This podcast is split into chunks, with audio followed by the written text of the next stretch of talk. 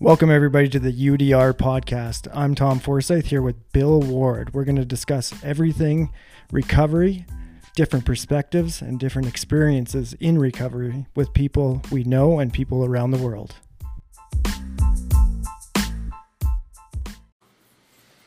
Okay, so yeah, I'm really excited to announce that we're doing a in-depth big book study September 6th from 7 to 9:15. That's Mountain Daytime. And uh, so Bill and I decided just to do a podcast, just the two of us today. Um, just gonna ask the question of, you know, why are we doing this? Why? What's the purpose, and why do we want to do it, Bill? Well, I don't know.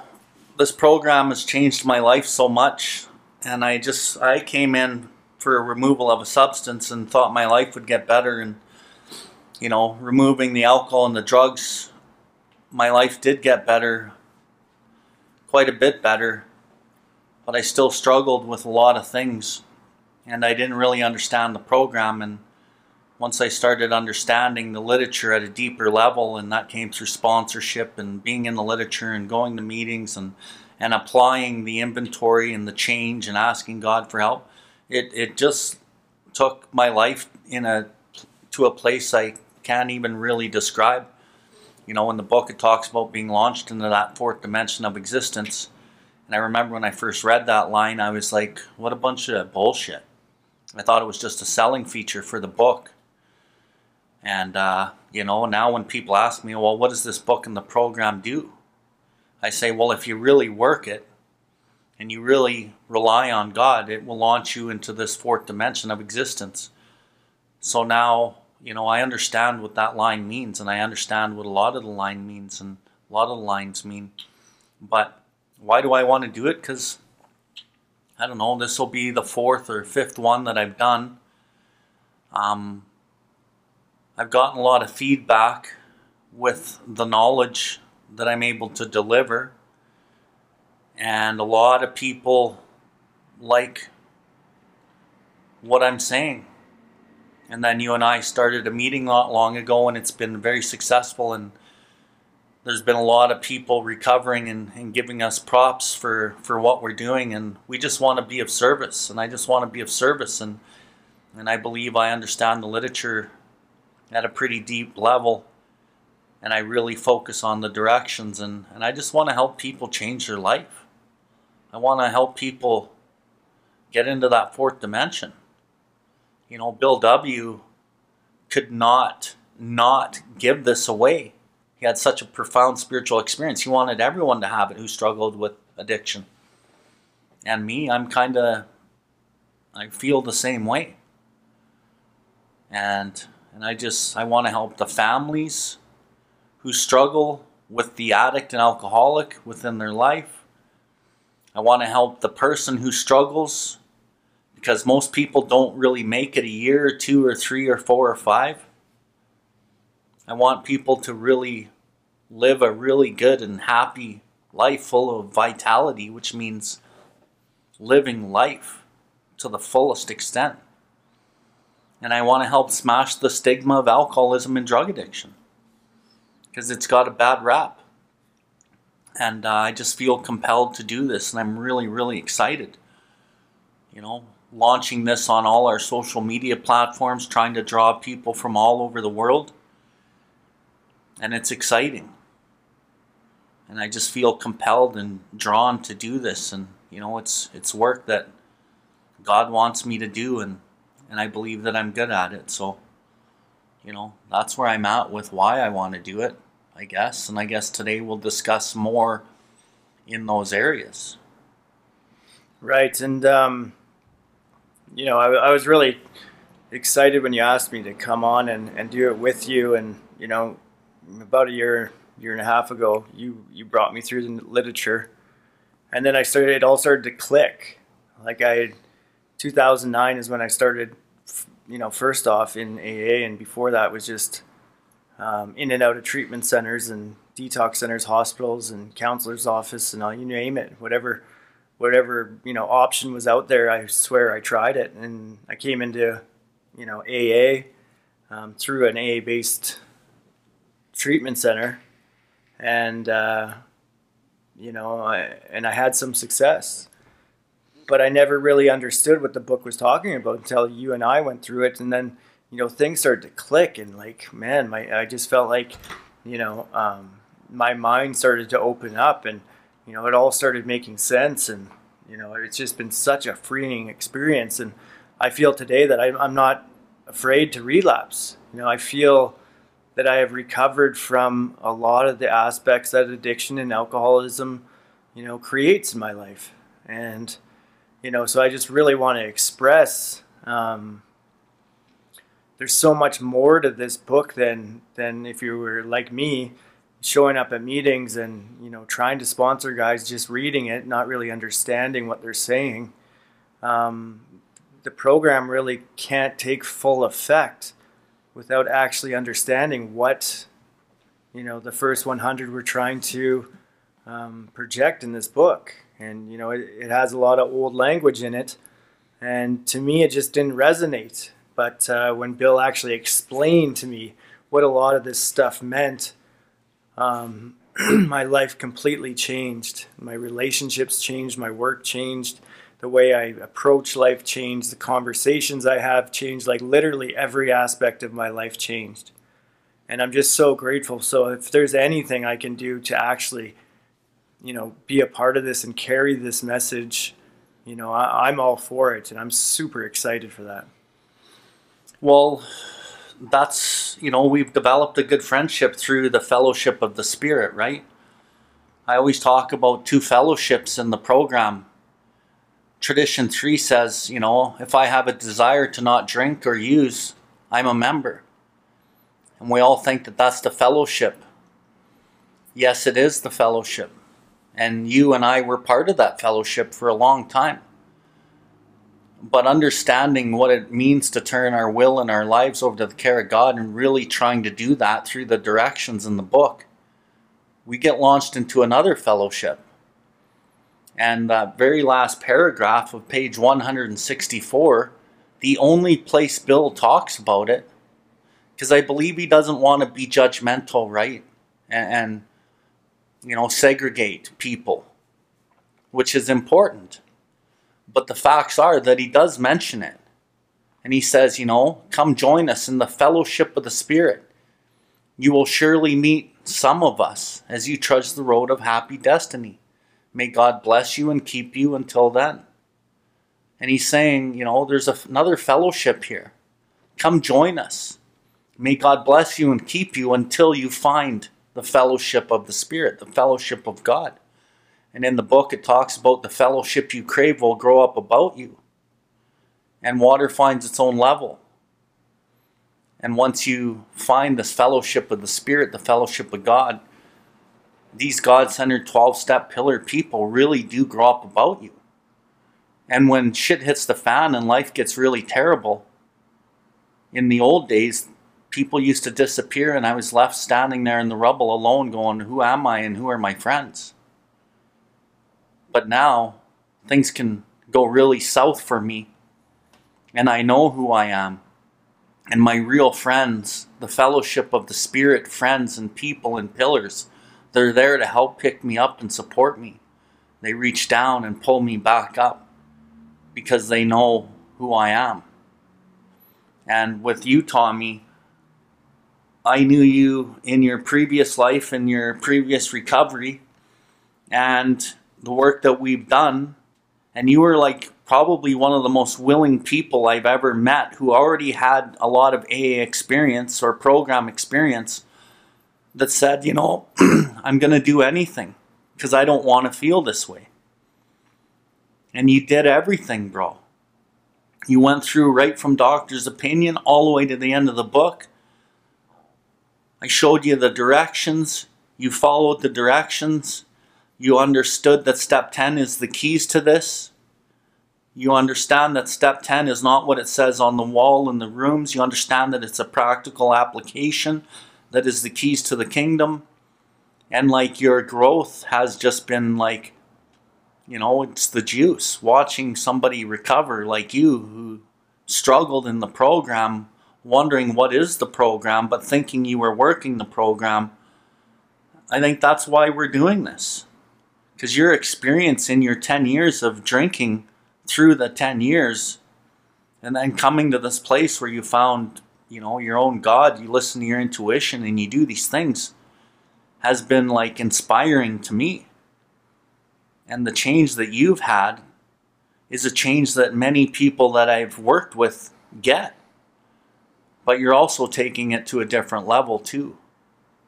You know, you've quit your career and you've made a lot of changes and you know, you just really want to work for a creator and and you know, the fellowship I crave is growing up about me and you're part of that and I'm part of that for you. So, you know, why do you want to do this? Well, I want to do this because from the age of 19 and um, I, had a willingness and by the time I was 19 I was in detox um, because of crack cocaine. And it was clear to me that I had to stop using drugs but it was not clear to me that alcohol any, had any part in that. Um, and I feel that if I had the right information at the right time and what alcoholism was, and it was a spiritual pro program, uh, problem, I should say, um, that I probably could have saved myself a lot of pain throughout those years. And I went down to the deepest, darkest, living on the street. Um, you know, here in Calgary, we used to have a place called the Cecil Hotel where you would just get pulled over just for, for walking by it, you know, or, or just pulling up. You know, it was such a a deep, dark place full of drug addicts, and you know you couldn't go near it without having a cop come talk to you about why you're there. And that's where I hung out. And uh, you know, I'm a guy that I didn't have to go that way. You know, my family was pretty decent. Um, you know, they, they did their best, and and I and I know today that my addiction has nothing to do with how I was raised or what happened you know there's there's certain things that you know I needed to grow upon but there's guys that had way worse upbringings to me and maybe they did end up turning to drugs and alcohol but they never took a hold of them the way it did me and today I know that I have you know this spiritual sickness within me and um, you know so I guess the main purpose why I want to do this is because you know if there's someone out there willing and they don't know where to go. They don't know what to do. They don't know what's wrong. You know, the families don't know what to do with the addict or the alcoholic in their in their in their situation. You know, my parents, you know, they struggled to figure out what to do with me. And, you know, my sisters struggled trying to figure out what to do with me. And my addiction, you know, I would steal their car, I would steal their wallets because I needed a fix and I loved them, but it had nothing to do with it because once I put this stuff in my body, I don't have a choice, and it'll take me to places where I never imagined I could go. And you know, so if we could just kind of, you know, at least provide some information for the families, for the people struggling, for the people that are in recovery like I was, and you know, just feeling that restless, irritable discontent that it talks about in the book not understanding why and you know going to meetings feeling good when you leave the meeting but it unravels so fast. And um, you know not understanding how to apply this stuff into your life into your work into your family and what it actually takes to do that. You know that's that's the message that i want to bring. I want people to know that you don't have to feel this way. It doesn't have to be that hard. But um, you know, it, it was through a lot of pain that I that I found what I found today, and I believe that you know it doesn't necessarily have to be that way, not to that severity. So to be part of this and to dedicate myself to, you know, helping people kind of get through that, and um, just being there for people, you know, and maybe they have, maybe they have some more pain to go through. And maybe they're not quite ready, but at least to plant, plant a seed um, is the purpose for me today, I guess. Right on, Tommy. Um, like in our big book study is going to be, you know, again, a design for living big book study. It's actually a design how I can live my life. You know, and Tommy just talked about the spiritual malady. And to me, the spiritual malady is the most important part of this illness. You know, we talk often in the rooms about this twofold disease, about an obsession and an allergy. But, you know, for, for me and my understanding of the literature, it's a threefold disease. And it starts with the restless, irritable, and discontent. And I need relief for that.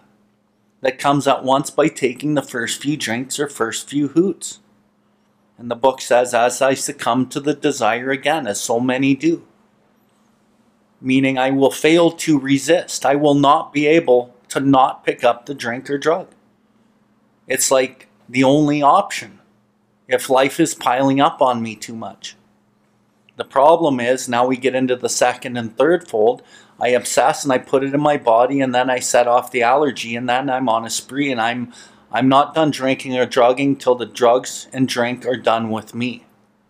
The problem is that so many people die from you know this phenomenon of craving. They make the supreme sacrifice rather than continue to fight. And lots of people may stay sober for a little while and don't understand that there's a better way, like you said. And there is a better way. And understanding the directions and not like, you know, fluffing this shit up. I think the no bullshit approach that I offer as a sponsor with a lot of love and kindness, compassion, the no bullshit is actually what's working for the people that I'm working with. And as I go to meetings and I share the truth about the literature and my experience with the literature, I'm very consistent and I don't waver because I see what's working. And you know, I do have the experience of sponsoring many hundreds of men and some women, and the results are the results.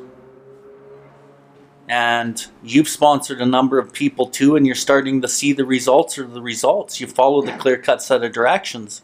And you start to recover not from the hopeless state of mind and body only but from the spiritual malady which is the most important part of this to medicate and what do we medicate it with we medicate it with our relationship with god we actually learn how to turn our will and our lives over like you know, understanding the literature. And like in step four, it says we search out the flaws in our makeup that caused our failure. Being convinced that self has manifested itself in various ways is what had defeated us. Self defeats me. The flaws in my makeup cause my failure. There's a lot of things deep inside of me, my, my decisions based on self. Even though my intentions are right, in living my life and I'm trying to do the best I can, I've never been able to see the true motive. And understanding motive in this program is the key to turning our will and our lives over. So, you know, for the struggling addict and alcoholic, I think it's really, really important to get through your first set of steps and get rid of the substance. But by no means is a new person or somebody who's just grasping this able to understand to the depth of motive. It takes time. It takes willingness to keep persevering. It's a persistent, consistent commitment to actually change. The book talks about the personality change, sufficient to bring about recovery from alcoholism. Yeah, I need to change my personality through building character. And the steps and the practical application of these steps actually allows me to change. And you know, you've changed. So, as we kind of focus on, you know, how can we help educate the family so that they understand what they're dealing with? How can we help educate the addict alcoholic so that they can understand their true predicament? Like the book says, most of us don't understand our true predicament. You know, how can we help our day to day relationships? you know, because a lot of us fight back and forth in, in our relationships with kids and family members and, and society at large. One of the biggest things in the book that no one talks about, Bill writes in the step four and the 12 and 12, the primary fact that we fail to recognize is our utter inability to form a true partnership with any other human being. And when you think about that line, it's true. Nobody talks about that. And Bill says it's a primary fact and we won't recognize it that I have an utter inability to form a true partnership. Once I start understanding the motives behind my actions, a lot of these actions don't even come from my conscious mind, they come from deep within. We ask our heavenly creator to remove these things root and branch. The branches, in many respects, are easy to see. They stick us in the eye, they poke us, they hurt us. But what about the root? The root only comes through time, comes through willingness. And through this healing, in a sense, we're learning how to turn our will and our lives over. So there's a lot of things to discuss, and mm-hmm. you know, going through the no bullshit approach, and you and I working off of one another's experience and our experience with the literature, our experience in our lives through the study. I'm just lit the fuck up. Mm-hmm. Like I can't wait, bro. Yeah, me too. And you know, if I and if I could suggest one thing for the family, like if they're into this and they want to be, because I, I understand that like being in the fat for the family members, it can be so confusing not knowing where to go. And if the family can bring this stuff into the home, even though they can't control what the addict or alcoholic is doing at the time, at least they can find peace and they can find love and they can find compassion instead of living in fear because that I remember I remember coming home after treatment and the amount of fear that my my family projected. And, and it, with all right I mean I had been you know stealing and you know relapsing for years right? But I just imagine a place where the family is connected. The family is reaching to God for help. And the family is projecting love with a stern discipline in their life, um, how much help that could be to the, the person suffering. And, uh, you know, I think it'd be very cool to see, you know, people bring this into their family as well. Um, I, you know, the, these steps will benefit anybody who tries them. It doesn't matter, you know, who they are. And, um, you know the the change that I have felt in my life and the connection to God where I'm not worried about what's happening tomorrow or in the future anymore because I know that I'm going to be taken care of because I'm staying close to God and I'm doing my best to do his work well. And it tells me in the book if I do that, you know, everything's going to be okay. And it is. It totally is. And I, I'm not saying I don't go into a place of fear but I don't live in it today because I've been taught there's a step 10 process and we continue to watch for selfishness, dishonesty, resentment, and fear. And when they crop up, I talk I bring it to God and I talk to someone about it immediately. And that process has really changed my life because I don't have to live in those those core defects of character anymore. And um, they sometimes they come up in in different ways, um, you know, in low self-esteem or anxiety or, you know, but I can start to listen to my body and recognize them today because I, I've been given a gift to understand that, you know, I'm getting these signals. If I don't feel really, really good, it's because something is disconnecting me from that place of love and compassion where God rests. And, um, you know, so that just just that has been huge in my life, a game changer. Because I used to fall into the why do I feel this way or, you know, what have I done wrong? But I used to have a really good week. And then the next week I'm just restless, irritable, discontent, and can't figure out why. And then I fall into feeding that even more, trying to figure it out with my minimal use of my mind. Um, today, through this program, I've learned how to go into my heart, pray about it, talk to someone about it, take it to meditation. And, you know, it just doesn't control me the way it used to. And, you know, this is where I want everybody to be, especially suffering with addiction, because, you know, there's so much more to alcoholism or addiction or spiritual malady than I ever knew. Um, but understanding it today, like those things selfishness, dishonesty, resentment, and fear take me away from the from the answers that God's going to give me. You know, I can't find it by thinking. I need to take action and I need to be diligent. I need to be on guard when this stuff crops up. And this is why sponsorship is so important. Because when somebody is a God centered person and you tell him what's going on in your head, um, he can help you find the truth. And then you bring it to God in meditation.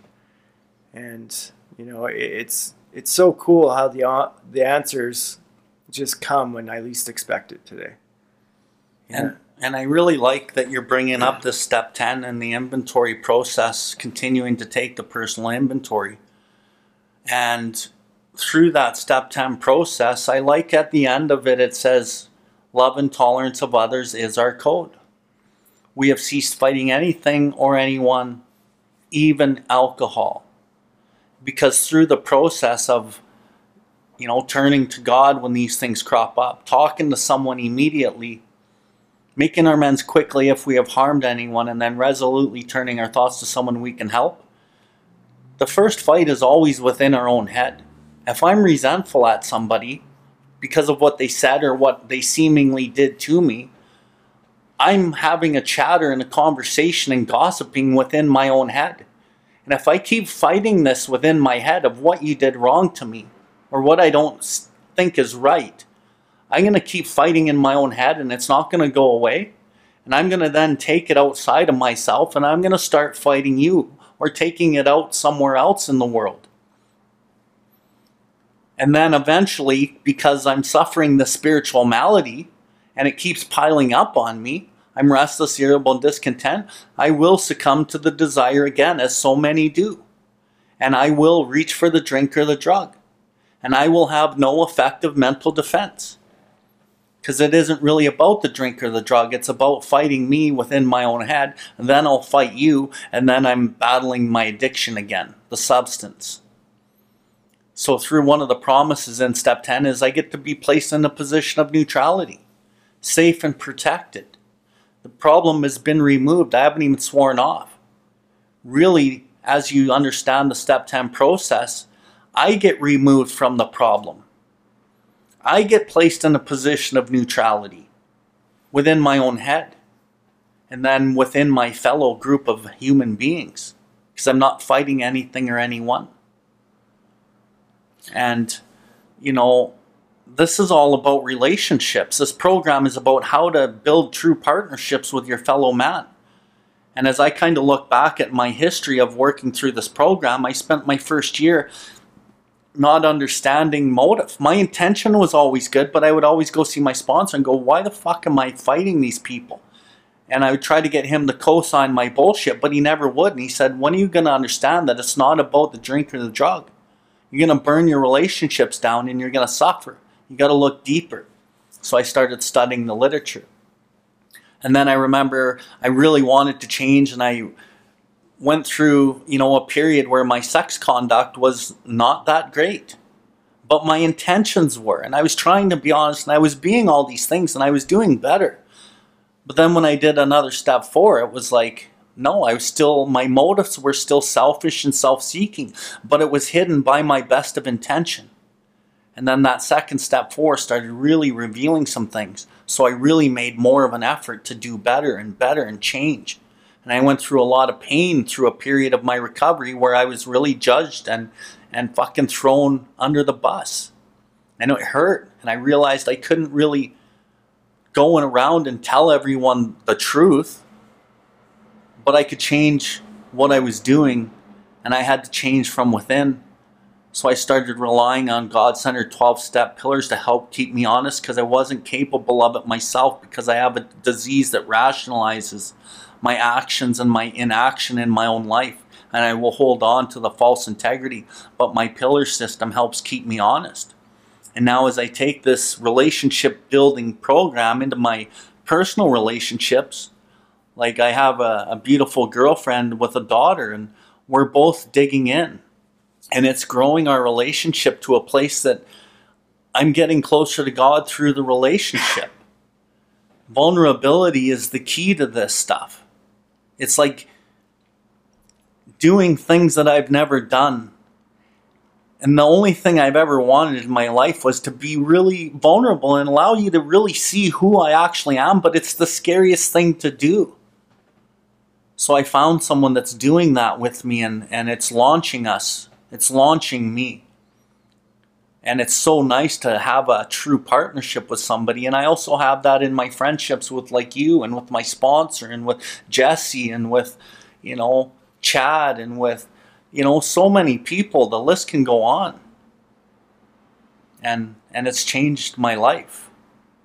And it's about relationships. And the number one relationship in my life has to be with God. And then my relationship with Jilly can flourish. My relationship with my kids can flourish. My relationship with everybody flourishes. But God's got to be number one. And I finally figured that out a few years ago. And the literature took me to that place. And it wasn't the theory of God, it was practical application by getting closer to God through uncovering, discovering, and then recovering. So, you know, Tommy? Yeah, no, I um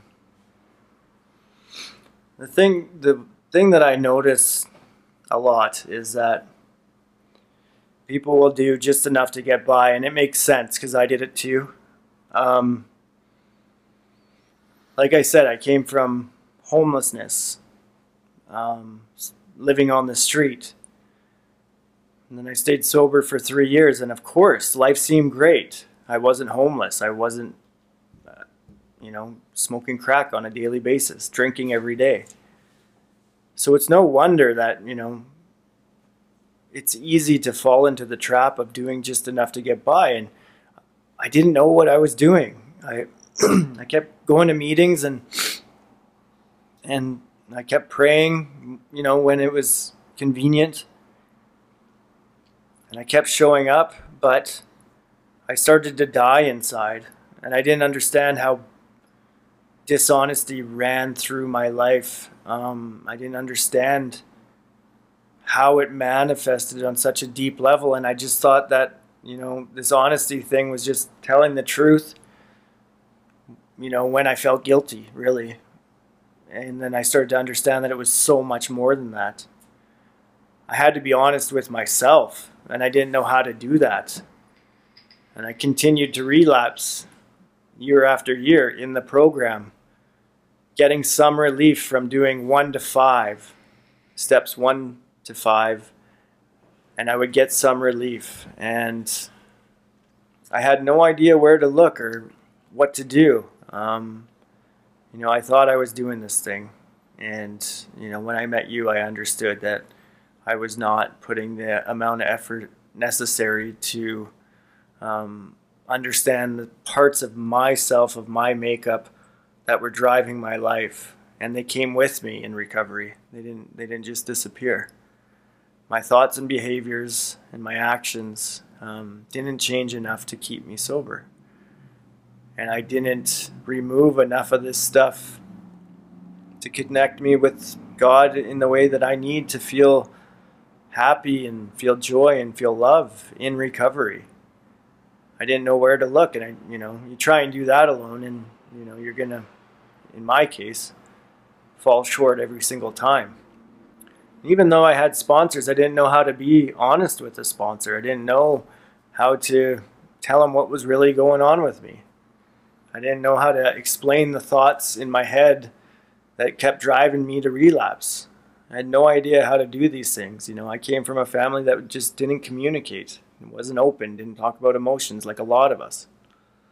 And, uh, you know, so I just, I didn't really know what I was doing wrong. And, but I'm, I'm grateful for all of it because it brought me exactly here on this microphone today with you. And, you know, I couldn't have planned this. You know, I, anytime I try and plan things, usually um, I get such a tight grip on the way it should be that you know I, I'm disappointed every time. But, you know, when I start to rely on God and higher power or spirit of the universe, um, I start being led in a direction that isn't full of fear, isn't full of anxiety, isn't um, going to disappoint me. Even though sometimes I feel disappointed, sometimes I feel anxiety. Um, I don't. I just don't live in it today because the program has these a perfect plan not to live in that shit today. You know. Yeah. And I know you went to treatment many times, and a lot of our listeners have gone to treatment. A lot of people think that treatment's the solution and that they finish this process of 30 days, 90 days, 120 days, whatever it is, and that they're going to be good and secure and they're going to be fixed. The problem is that most people come out of treatment and drink. Some don't, but most do. And I think treatment is a great place to go and get shelter and get structure and, and learn some things that you don't know. And most treatment centers are 12 step based. Why? Because they know that this is the best way in the world to get sober. And, but I just, can you share your experience on what you got for value out of treatment, but what it was that it didn't have? Because you went to many, and mo- a lot of people try over and over and over.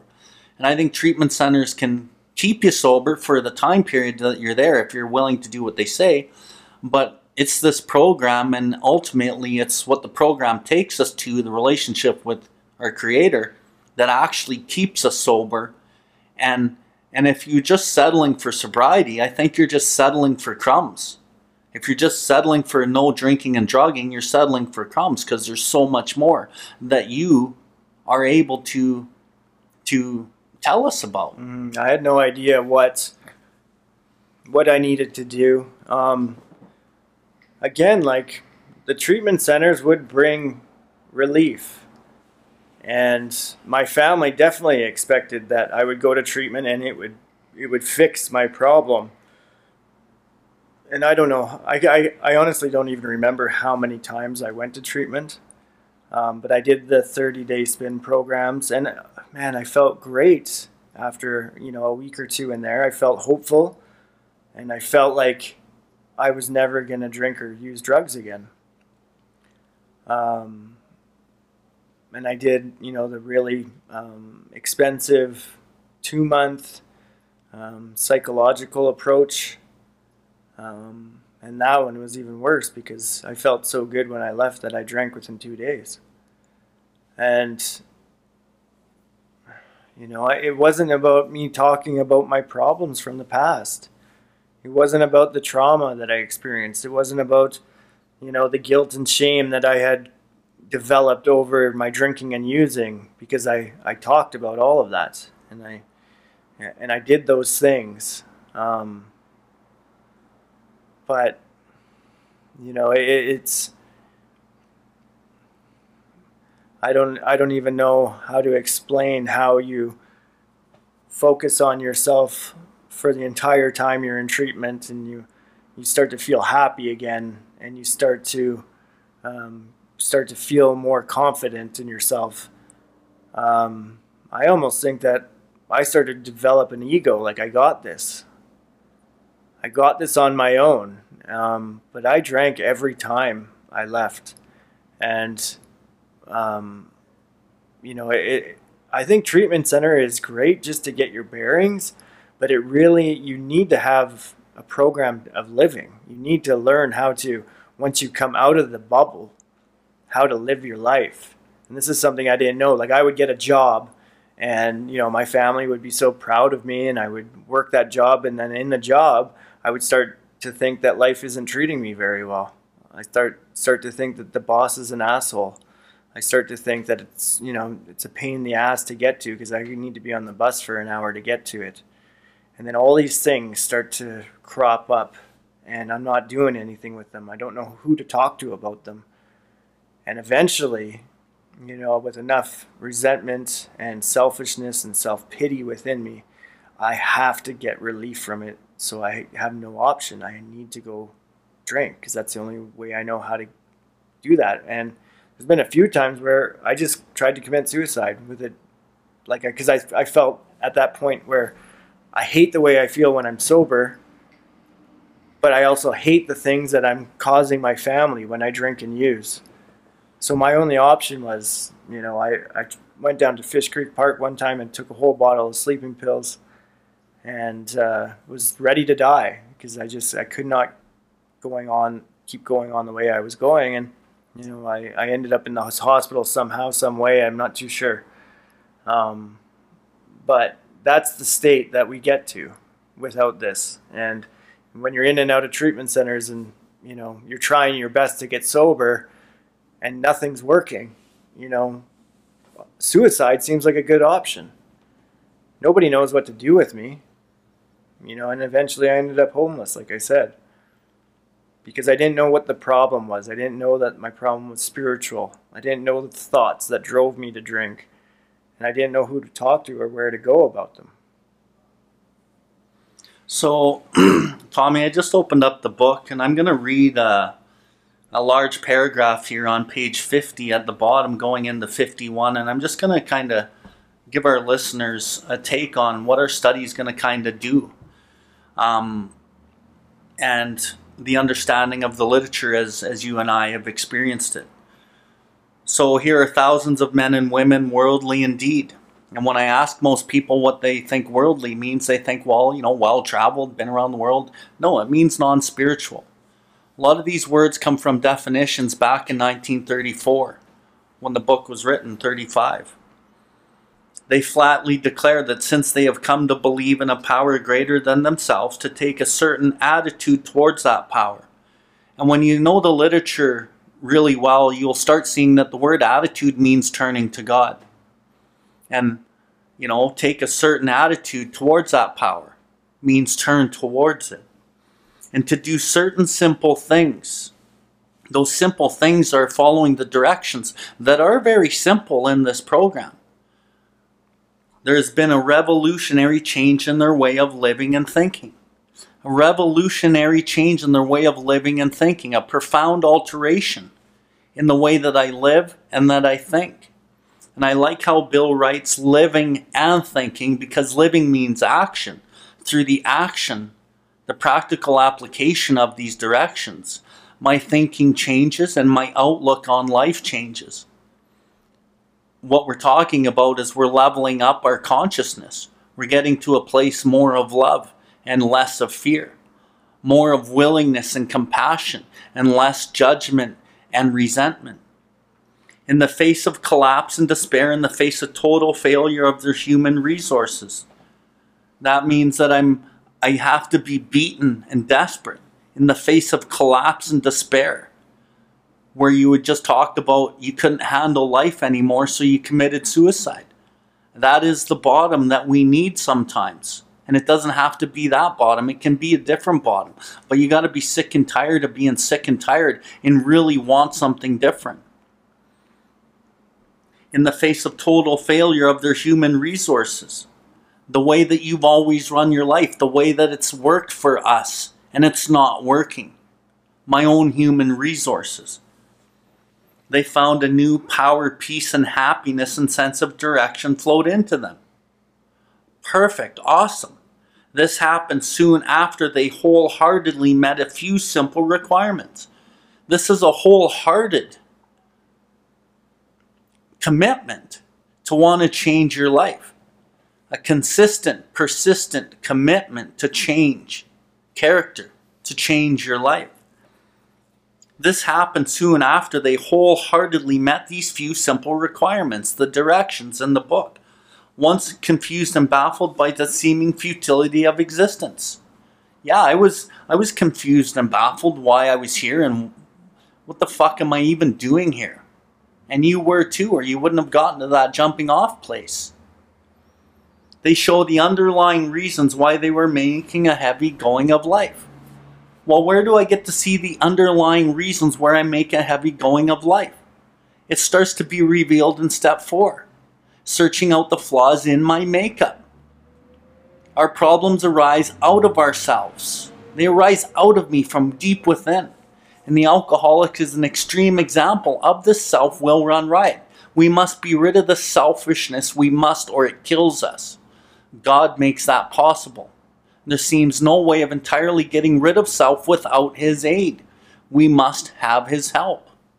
And it's about changing of character with the help of God. And step six is the premise of that. Any person capable of enough willingness and honesty to try repeatedly step six on all his faults without reservation has indeed come a long way.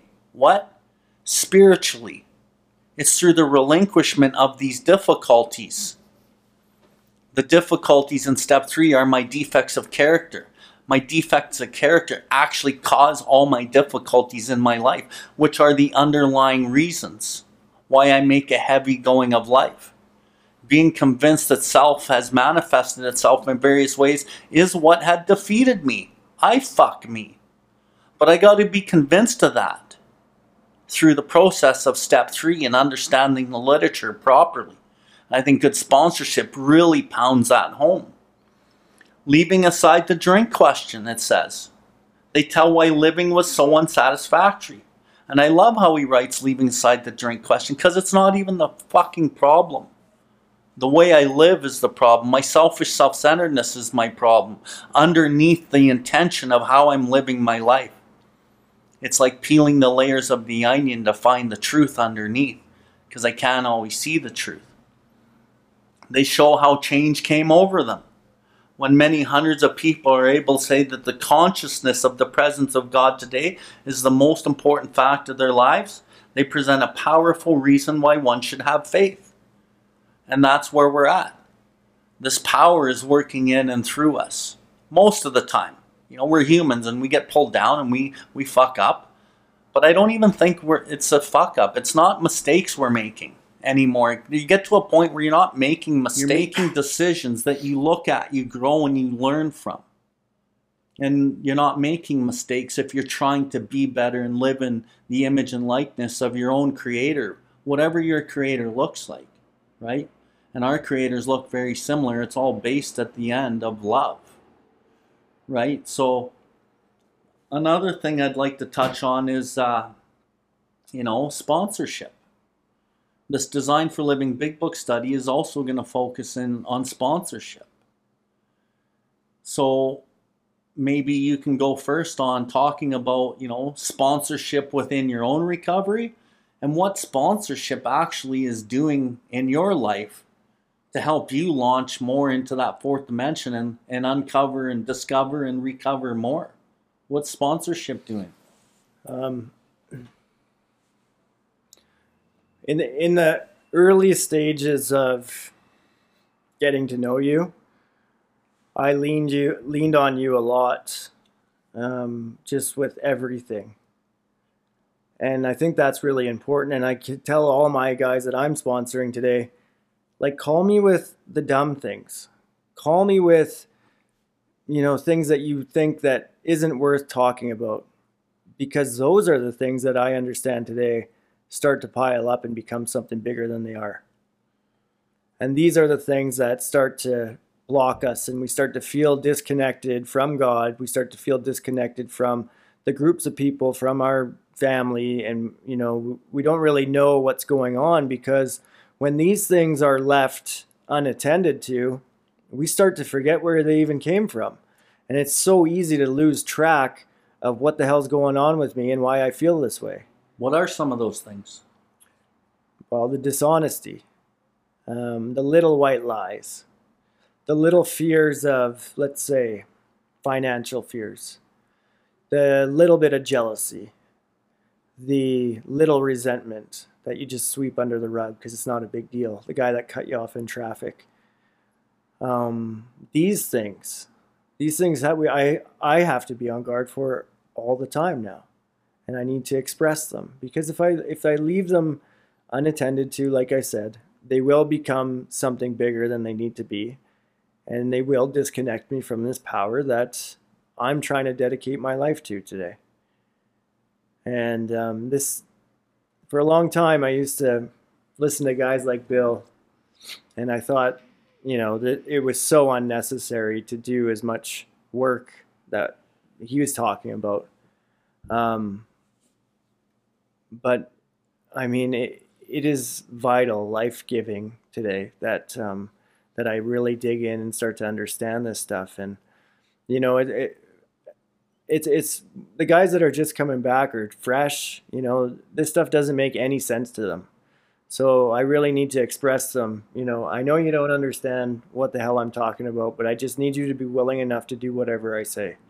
Like you said, I did because I was at that jumping off point sober. You know, I, I didn't come to you from a relapse. I came to you sober because I felt so disconnected, full of anxiety, and uh, I didn't know what was going on to me. And, um, you know, it, it, it's just so important that um, with enough willingness that, you know, the person will actually listen to what I'm saying. And, um, you know, if, if, they're desperate enough, like you just talked about, um, they will. They will do whatever I say. Um, you know, I just had a guy go out about six months ago because um, there was a there was a point where he he lost that willingness in the program. He lost the willingness, and I asked him not to do a certain thing, and it was to get into a relationship. And you and I both told him the consequences. We predicted his future. And, you know, he said, fuck it, I'm going to do it my way. This stuff you're talking about is too fanatical for me. And uh, he relapsed and he was on crack and heroin for six months straight. And he lived a miserable existence. And, you know, I was so happy to hear him. Um, and I sit down with him today because he knows that, you know, what I told him was truth. And I wasn't trying to be controlling about it. But just watching guys go in and out and in and out, you start to learn like relationships in early recovery. Um, I love what Bob D says. It's like pre- pouring Miracle-Gro on your defects of character. But that shit will drive you to drink. And I know you've had an experience with someone actually dying because of it. Many. Right. And nobody talks about the most powerful desire that the human being has the most powerful desire we have is the desire for sex relation. And it's an energy source within us. And when it's depleted through a physical form, it depletes willingness and willpower in the individual. But to try to tell somebody that based on the world we live in, think, and they also think that I just want to be sober from the substance, that this other shit doesn't matter. But it really does matter and over working with hundreds of men, and Jesse, my best friend, has worked with hundreds of men, we compare the data and it's the same shit. And what Tommy had told this man was truth based on our experience of collecting the data. And if you can harness this energy, and the big book talks about it, you know, we jump into harder, harder into helping others to cure the imperious urge. So when we can take that energy and harness it and direct it into something with purpose and meaning, it actually creates a lot more creativity and, and inspiration and it really helps the psyche, the subconscious of the individual recovering to a really good place. But you got to be super willing because that desire is very powerful and your disease wants out. Once the drug and the alcohol are put to the side, the disease wants out through sex relation. It's the number one way it tries to escape. But if you can hold on and listen to sponsorship and listen to the pillars and not do those things in early recovery, after about eight months to a year, as you've learned how to build character and build a relationship with God and you start building relationships with others that are true, you're able to get into these relationships that actually have meaning and purpose. And you're listening to your truth. And you're not going to act like an asshole or a selfish prick anymore because you know that you're actually hurting somebody. And a lot of the reason we drink is because that God centeredness, the guidance system that God gave every human being, we've covered it up with societal belief systems and we've never really listened to it. And every human being has that in them and it's just covered up. What does the book say? It's often obscured by calamity, pomp, and worship of other things. But the fundamental idea of God is within every man, woman, and child. But it's covered up. So we try to uncover that. We tr- start trying to listen to it. And we start listening and guiding ourselves with that inner resource. And essentially, it's the heart, and it comes from love. And when we start listening to that, that becomes the boundary setter in our life. We don't have to set the boundaries all over our lives out of insecurity anymore because we're secure in who we are, because we're listening to our own truth. And that one boundary setter of truth, of authentic truth, actually sets every boundary. You know when to say yes because you mean yes, and you don't have to say no when you mean yes. You can speak your truth from a place of security because you know that it's right. But because we've been taught to wear all these different masks through societal belief systems and sentiments, we, we just believe that. And it just ties into, you know, that second delusion, which the big book study's based on. In the chapter, um, step three chapter, I'm a victim of a delusion that I can wrest happiness and satisfaction out of this world if I only manage well. And I won't get into exactly what that all means, but essentially, as I understand that, that delusion, and I start taking action to smash that delusion, I actually start recovering and I start healing and I start feeling really fucking good. So I think the other important like you just talked about, um, is, you know, I'm gonna I'm gonna get sober. There's gonna be a lot of things that I don't feel good about, and we're gonna start to look at that stuff. Um, but my self esteem, it does not happen quickly that I get that back. And so I start reaching outside of myself. I start reaching for a better job that pays more money. I start reaching for a relationship that's going to make me feel better. I start, you know, maybe trying to get a, a car that looks good for the women. Um, you know, all of these things outside of myself. Because it takes a it takes time to groove this stuff into your life. And, you know, as we start to get, you know, a little bit more confident in the program and we've been clean for, I don't know, four to eight months um, there's a point where the ego comes just comes in and we start making decisions based on self which later will put us in a position to be hurt and it tells us that in the book if i do not lean on my sponsor because if i start making decisions based on myself um, and that's the job the women the car the you know you name it uh, maybe i'm shopping too much and you know um, maybe I'm start getting into porn or you know all of these things that because I don't really quite feel good enough yet, but I feel confident enough that it seems like a good idea to go do these things, and it's going to make me feel a little better because I'm at a, in a bit of a lull point, and I need something to kick it up.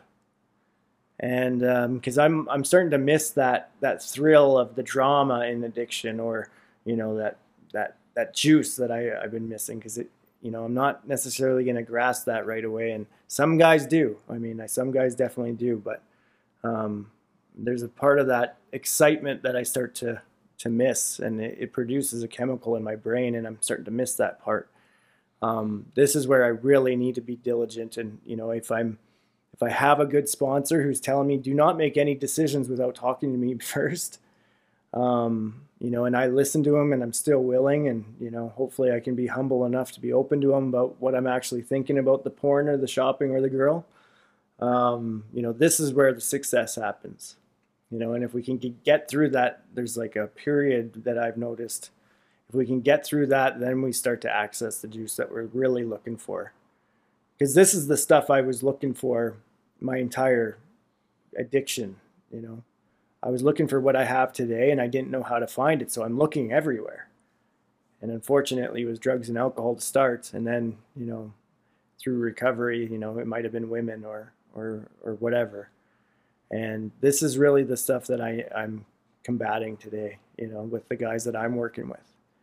Is really being aware of when they're going to go out and start to look outside themselves to feel better and try and bring them back within and start to look at the things that are driving them to want to feel that way. Yeah, I love that. Um, in the chapter Doctor's Opinion, as part of his rehabilitation, he commenced to present his conceptions to others, impressing upon them they must do likewise with still others. This has been the basis of this rapidly growing fellowship of these men and their families. What we're talking about is taking this message and helping another alcoholic. As part of my rehabilitation, as part of Tommy's rehabilitation, we commence to present these conceptions to others, impressing upon them they must do likewise with still others. And I did that with Tommy. And when I sponsor men, I let it be known that sponsorship is not really an option. You have to carry this message and work with others. And a lot of people really balk and, and push this part of the program away. Why? Because selfish self centeredness is the root of our troubles. You know, we work out our solution on the spiritual and altruistic plane. Spiritual means connection with God through the disciplines, and altruistic means unselfishly devoting oneself to the welfare, happiness, and well being of others. But I don't do this work of helping others altruistically, really, at first. It's the act of altruism. But I'm by no means unselfishly devoting myself, my time, and my welfare to others. I'm doing it because I need to stay alive. And over time, I start realizing that this type of work starts making me feel good. So then I'm doing it because I want to feel good. But there's still a selfish component. So to become totally altruistic and actually want to do this without hesitation or expectation for anything in return is kind of where we want to get to. And that is genuine humility, as the book says, a sincere desire to seek and do God's will in everything we do. And it's not going to be perfect. And you're not going to do this like, you're not going to just work for God and be perfect human being. But it's a sincere desire to do that. So through sponsorship, for me in my experience and the others that I see who work with others, the ones who do the most work with others actually get to the point of altruistic a lot quicker. And they actually experience the real depth of the gifts of the program. And it's through sponsorship that I'm able to practice every single principle in every affair right in that moment. I am practicing every principle that the program has to offer in that moment. I'm out of self. I'm practicing the principles and I'm being of service. And we talk heavily about inventories in this program.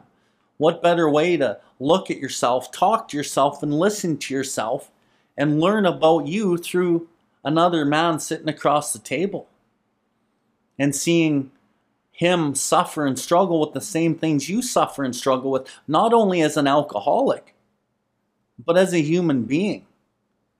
So Bill was really smart. He used my greatest deficit of being an alcoholic addict as my greatest asset. The book talks about my real purpose is to fit myself to be of maximum service to God and my fellows about me. And that's what sponsorship really does. And to me, sponsorship is the greatest gift that I received in this program. The 12 steps give me a lot, but the one aspect, working with others, gives me everything. And I had a sponsor. And I still rely on my sponsor. I have two sponsors and I rely heavily. I meet them frequently. They call me on my bullshit still today. And I sponsor others. And through both those sides of the process, I'm able to recover not just from the hopeless state of mind and body, but recover from the bondage of self, which is the spiritual malady, which is the most important thing to medicate. And I don't want to drink, I don't think about drinking. And and it's a gift. And it just I just want more of this and more and more and more. And you know, Tommy, I guess we're gonna slowly wrap this up. Um you got any closing comments before we kind of both, you know, do a little bit of promotion? Yeah, I would just say that I think a lot of why people don't sponsor um, as many people as they can is because they don't have the confidence in the program. And part of this study will give you that confidence to understand the literature so that you can actually go out and be helpful to people that are suffering from um, addiction and alcoholism. So, I mean, we want to give people the information so that they can actually go be helpful themselves. And, you know, today I'm a very confident sponsor because of the knowledge Bill gave me and sitting through his big book studies and listening to, you know, the stuff that he has on YouTube. And, um, you know, so not only like do we just love doing this, and want to be of service to as many people as we can possibly. But really, we want, as Bill has done, and I watch it, create a ripple effect. Because when you sponsor someone, you're not only just helping them, but you're helping their entire family. And, you know, if we can create something more and start to affect the families, start to affect the relationships, and have children be brought up in a loving, compassionate home because they understood how to connect to God and bring it into their family as I do today. You know, that to me, it just opens my heart. And, um, you know, so that's a huge, huge part of this. But yeah. So, Bill, where, how can people find out about the Big Book study? Uh, where can they, where can they look for you and all the things? Well, for me, you can find me on uh, Facebook, billward.life as well as Instagram, same handle, as well as Patreon, as well as YouTube.